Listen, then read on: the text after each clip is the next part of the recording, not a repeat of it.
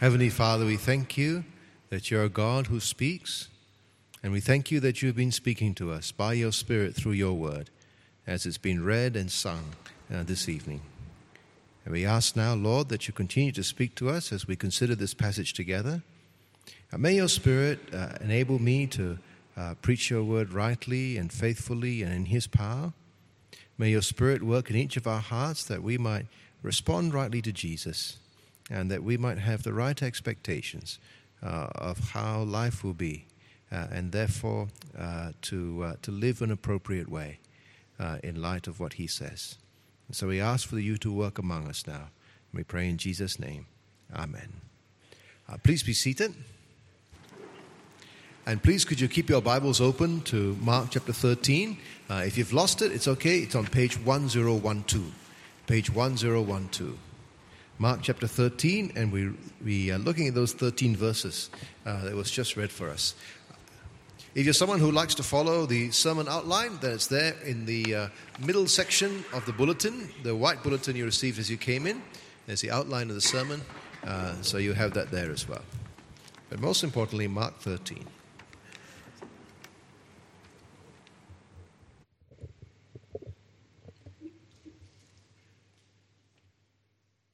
Clarifying expectations is very important, isn't it? Uh, I run a course called Bible Overview. Uh, and one of the things I do with each new batch of students is to ask them for their expectations about the course. And we compare expectations so that we can be clear from the beginning what we can anticipate and can't anticipate so that there are no disappointments. Uh, when we do pre marriage counseling, one of the things we always do is get the potential husband and wife to share expectations of their married life together. And then we help them give feedback to each other about those expectations to, to see if they are realistic or not, so that they're able to actually understand what their partner anticipates in their marriage, as well as have the opportunity to share and modify their expectations if necessary. In the passage we're looking at today, Jesus helps his disciples understand what to expect for the time after his death and resurrection. And that helps us to see what to what for we should expect as we live in this world today. Now, to understand this, let's consider the context of the passage that we're looking at. Remember, uh, we've been looking at this, uh, this part of Mark's gospel for the last few weeks. Uh, we're in that last week of Jesus' earthly life. At the beginning of that week, in, in Mark 11, Jesus had entered in Jerusalem, acclaimed as king. And the first thing he did was to go into the temple, looks around, and then he goes off. And he comes back to that temple the next day. And when he comes back to the temple the next day, he clears the temple. He throws out the money changers and the merchants. And, and, and, and, and you know, on the way in, Mark records him cursing the fig tree. And then just after that, Mark records the next day seeing the fig tree withered, dead. And that's a visual parable, wasn't it, of what's going to happen to the temple. Jesus brings judgment upon the temple, and well, what's going to happen? Over those next few days, we've seen Jesus clash with the religious leaders in the temple. They've asked him, by what authority is he doing these things? And he's shown from the Old Testament that he is God, come to his temple. And the connection with it was with the book of Malachi. And we've seen how uh, in the book of Malachi, uh, God comes to his temple, and then what does he do? He pronounces judgment. The religious leaders of Israel in the temple, they keep rejecting him. They keep trying to find a way to trip him. Uh, and we've seen that conflict with them over those last few weeks. And now, in chapter 13, verse 1, Jesus leaves the temple. He came out of the temple, it says, and he would never return again.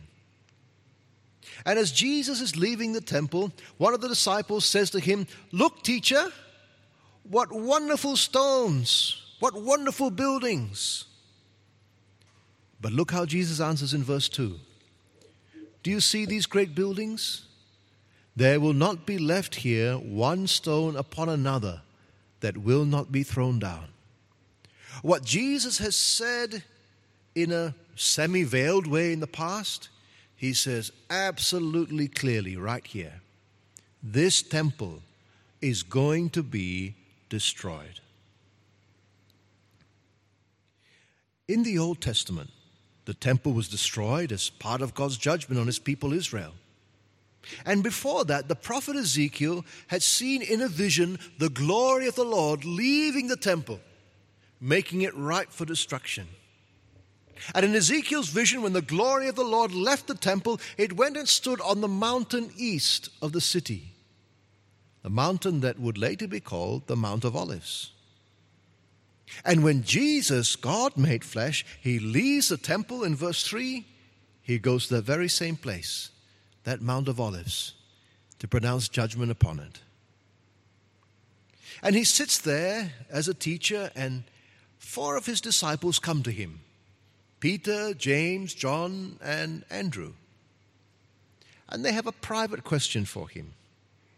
They ask in verse 4 Tell us, when will these things be? And what will be the sign when all these things are about to be accomplished? You see what they're asking? When's this going to happen?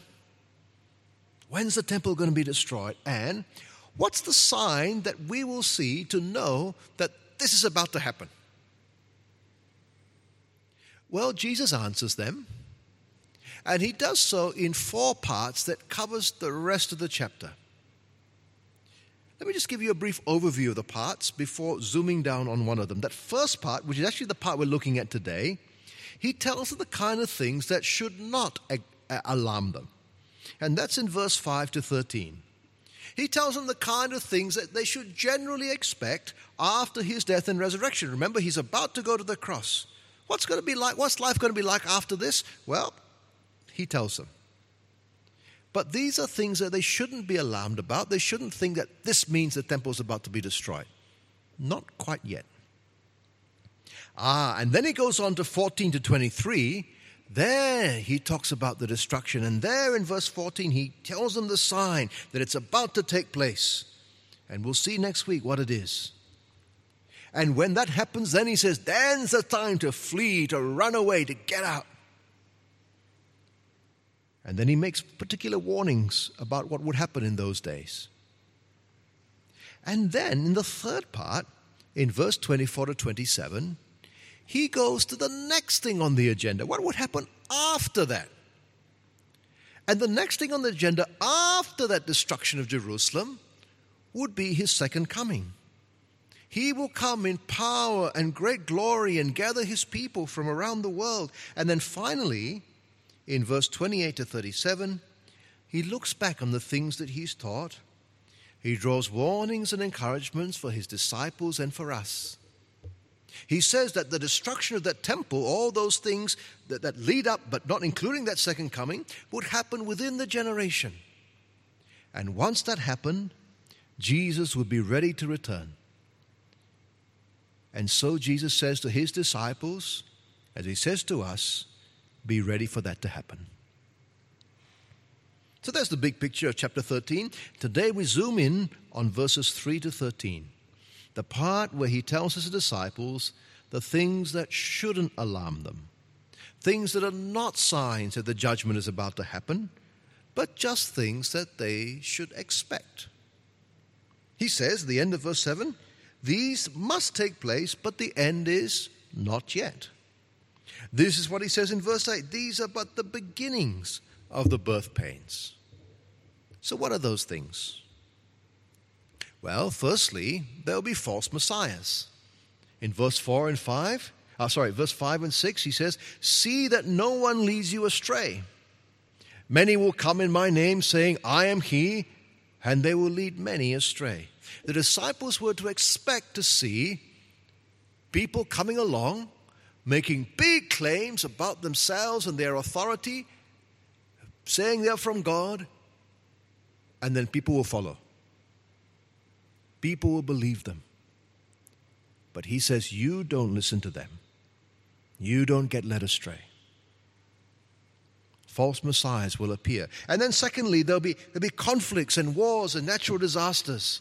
Verse 7 and 8 When you hear of wars and rumors of wars, do not be alarmed. This must take place, but the end is not yet. For nation will rise against nation and kingdom against kingdom. There will be earthquakes in various places. There will be famines. These are but the beginnings of the birth pains. And so you see wars, you see rumors of wars, potential conflicts. They're to expect earthquakes, they're to expect famine, all kinds of natural disasters, but it doesn't mean it's about to happen. That's just things that are going to happen. And also, with that, they should expect persecution. Verse 9 Be on your guard, for they will deliver you over to councils. You'll be beaten in synagogues. You'll stand before governors and kings for my sake to bear witness before them. They do expect to be hauled out to court. They'd expect to be called to account for their actions in proclaiming Christ. But the other thing that will happen at the same time as believers are brought to trial is in verse 10.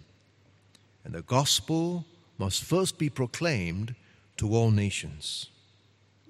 Now, the gospel is that message that, that Jesus is king, that he, that he died for our sins in our place, that he rose again. And the gospel declares that those who repent and believe in Jesus can have forgiveness and, be accepted into his eternal kingdom. And this gospel, Jesus says, will go to all nations.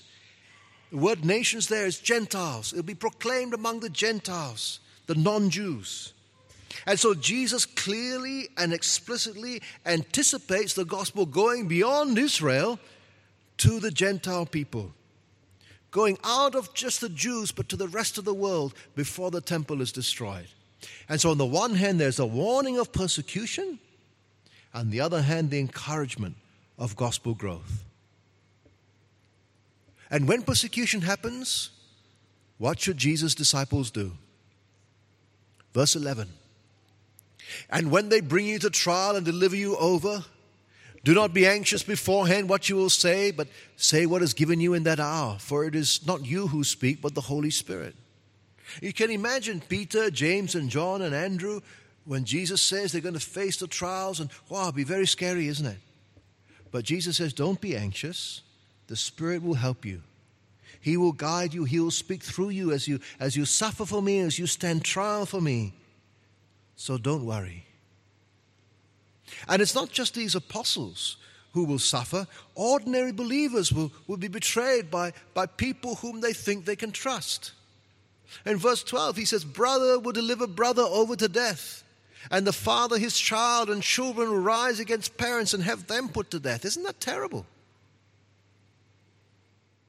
Oh, Jesus faced something like that, didn't he? He was betrayed by one of his closest friends. But it's not just in the family. Followers of Jesus will be very unpopular in general. Verse 13, and you will be hated by all for my name's sake. That's what they were to expect. That's again, that's pretty awful. No one likes to be hated. And when you're hated by everyone, then sometimes you have to question your choices. And when this happens, you're tempted to give up.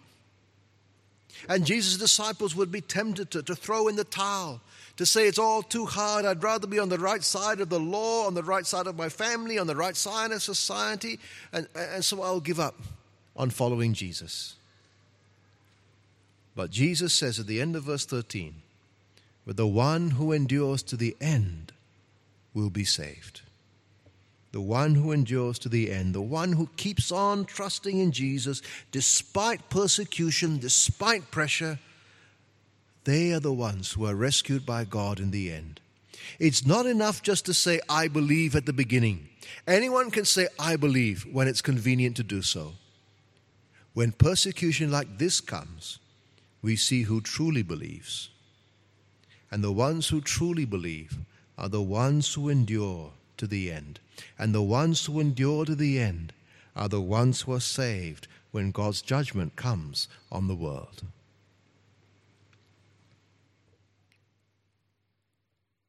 So, what did happen after Jesus' death and resurrection?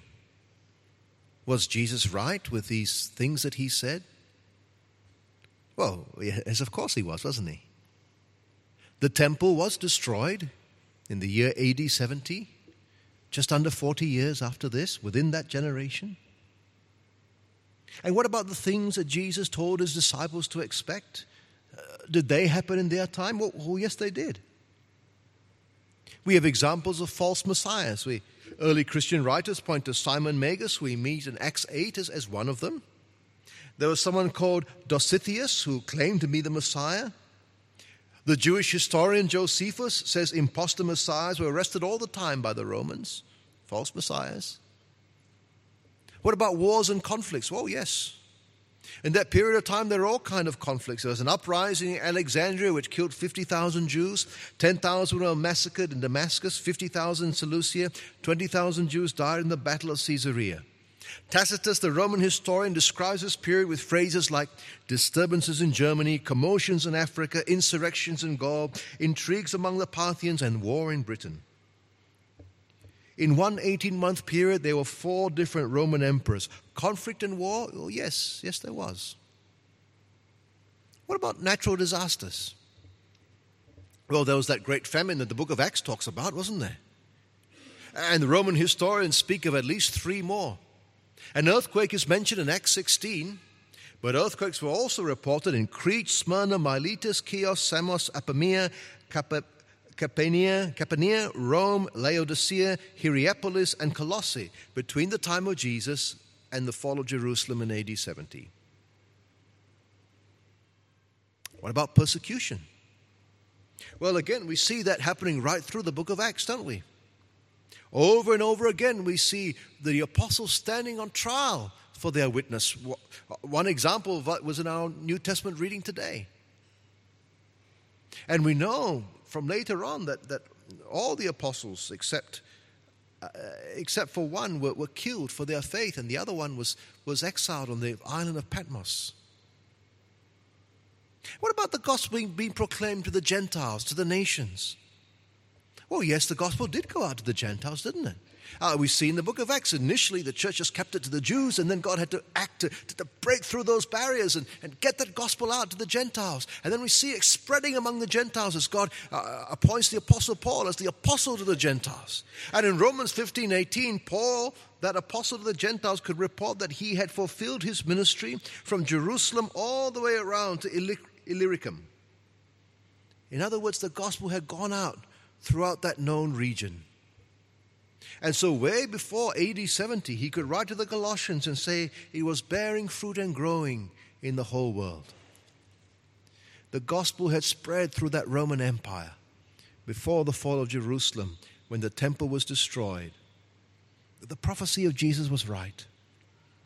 All these things happened in that time before God poured out his wrath on the temple. But remember, those things are not just, they're not the sign that the temple is about to be destroyed. They're not the sign that Jesus is about to come. They're the kind of things that would happen after the death and resurrection of Jesus. The kind of things that would happen before the fall of Jerusalem. They weren't meant to alarm the disciples that it was imminent, it was just happening in that whole time. But you know, many people, when they read this passage today, they go, ah, this means Jesus is about to return. Uh, we've got to be careful here because, on the one hand, as we, see, as we shall see next week, Jesus is about to return. The sign that he gives has already happened, which is the fall of Jerusalem. But that's not what it's talking about here. Here are the things that generally happen that will happen in that whole time leading up to that destruction of Jerusalem. But then, are they just of historical interest? No, because the judgment against Israel is a, a shadow, a picture, a model of that, of that bigger judgment to come.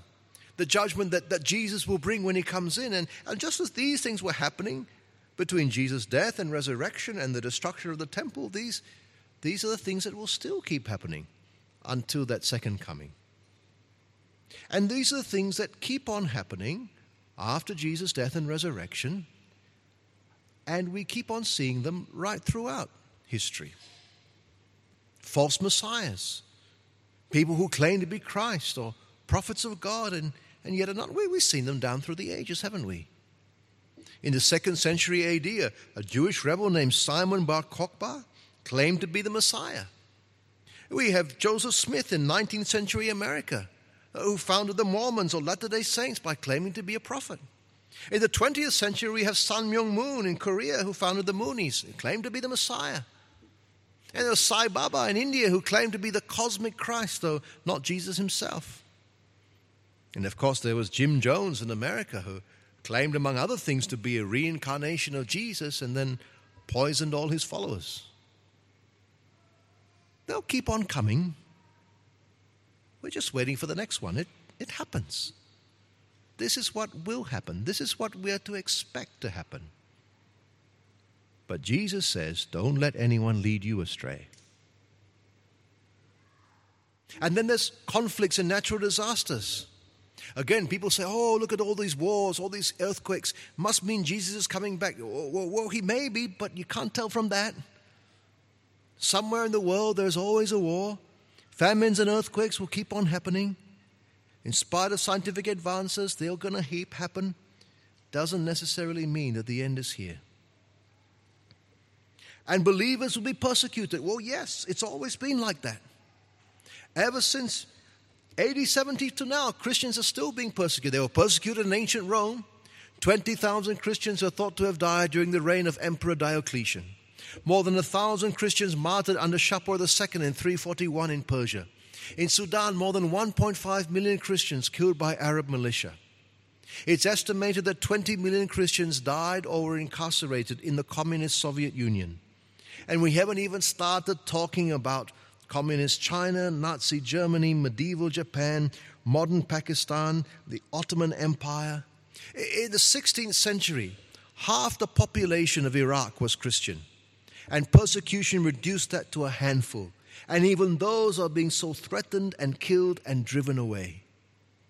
And we see the same thing in Syria, where Christians are being killed or driven out by ISIS.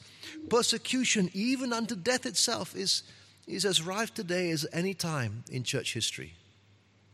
And even in the West, Christians are beginning to be persecuted as, as the standards of society change into a, into a new form of paganism, and, and Christian values are seen to be intolerable. And some will give up on the faith and, and move with society. I can see on Facebook how some of the people who are my Christian friends at university in Australia have, have now moved with society uh, to support the things that are rejected by the scriptures and in doing so denied the faith. It, it's happening. But those who persevere to the end will be saved. And yet, in the midst of this, the gospel is going out. Yes, it's been going out in all the nations, AD 70. Gentiles had received the gospel message, but it's now still going out into all the world. More and more people groups are being reached with the gospel. The percentage of people who, who call themselves Christian has grown incredibly over the past 150 years, so that more than one third of the world's population would identify themselves now as Christian. And the gospel continues to go out until people from every tribe and language and nation come to bow before Jesus and find salvation in the one who died for them. So, friends, what do we learn for ourselves from this passage? Well, we've seen very clearly what to expect at this time the time after Jesus' death and resurrection, and before the judgment is complete, so we can live in light of those expectations. We know there are going to be false messiahs, so expect it. If anyone claims to be Jesus Christ, do not believe them. When Jesus comes eventually, he will bring in the final judgment, the resurrection of the dead, and the new creation. You'll see that. Anything less than that is not Jesus. Do not be fooled. Do not be led astray. Test all claims that people have by God's word, the Bible. Many will be led astray. Do not be one of them. We know there are going to be conflicts and wars. It is good to work for peace. It is right to pray for peace. It is a good thing, but know realistically that we will not achieve peace on earth until Jesus comes again. Don't panic when you hear wars and rumors of wars. That is life in the fallen world that's awaiting judgment and salvation. We should expect that. And we know there is going to be famine and natural disasters. It is good to pray for relief. It is good to work for relief. It is good to do things that, that prevent the, the, the, the calamities. But relief will always be needed because earthquakes and famines will still happen until Jesus returns. And we know that there will be persecution. That is normal. We are to expect it. We are to adjust our expectations to say persecution is normal. We may be unpopular, we may be hated, we may be arrested, we may be killed. Those are all possibilities that we must learn to live with. Persecution is an expected part of the Christian life between Jesus' first and second coming. And with persecution comes apostasy. Do not be surprised when you see people leaving Christ. Do not be surprised when you see people falling away when their faith is tested with unpopularity and persecution. It will happen, just don't let it be you. Because if you and I don't persevere, then we will not be saved. If you and I don't keep on believing in King Jesus, then we will not have the benefits of his death. We will face judgment day on our own. And that is far scarier than wars and earthquakes and famines and persecutions. For that involves the eternal wrath of God. Whatever you do, cling to Jesus. Keep trusting in him. Being one of his people now doesn't make you immune from all these problems that this world will face that we are to expect. But it does mean he will bring us to eternal life and glory forever. And finally, expect to see the gospel going out into all the world. That's the exciting part, isn't it? So make sure you're part of it. Tell people they can be saved through Jesus. For the Lord Jesus, who is coming back to judge the world, is the one who has loved us so much that he himself has taken our punishment for us on the cross. And he offers forgiveness and eternal life to all who will trust in him as their king and their savior. So let's work hard to see the gospel proclaimed uh, among the people that we know, among our family, among our friends. Let's think of ways we can be doing that, whether it's by sharing with them ourselves or by giving them a book, pointing them to a website, or inviting them to the God who is there or the next guest night. And let's keep on working together as a church to take the gospel not only to the people that we know, but, but across cultural barriers among the nations. We're already working to evangelize and disciple Nepali people, uh, to support existing Myanmar Chin believers, to bring the gospel to the Orang Asli. Well, let's keep doing that and let's pray about the future, how we can take this message to people groups who, who haven't even heard it at all, maybe overseas. So, friends, as we live in this world, what are we to expect? Jesus has given us our expectations. Expect impostors, false religious teachers. Expect conflicts and wars and natural disasters. Expect persecutions and expect the gospel to go out into all the nations. And in the midst of all these things, keep trusting in Jesus to the very end. Let's pray.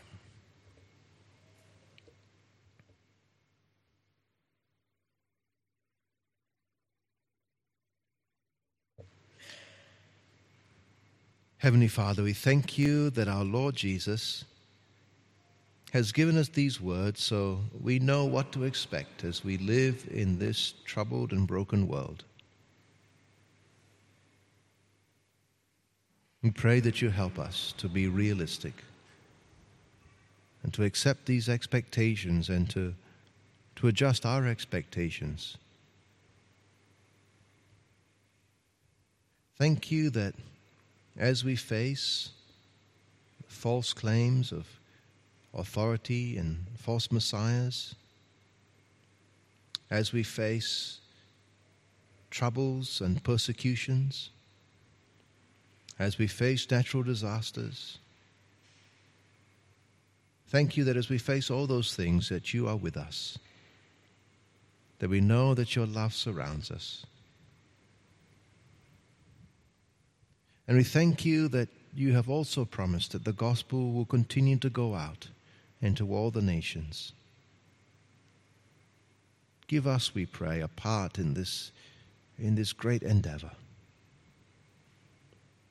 And most of all, we pray that in the midst of all these things, that you will keep us faithful, faithful to the very end, so that on that last day, we will be found trusting in your Son, and so be saved by him. And we ask this in his name. Amen.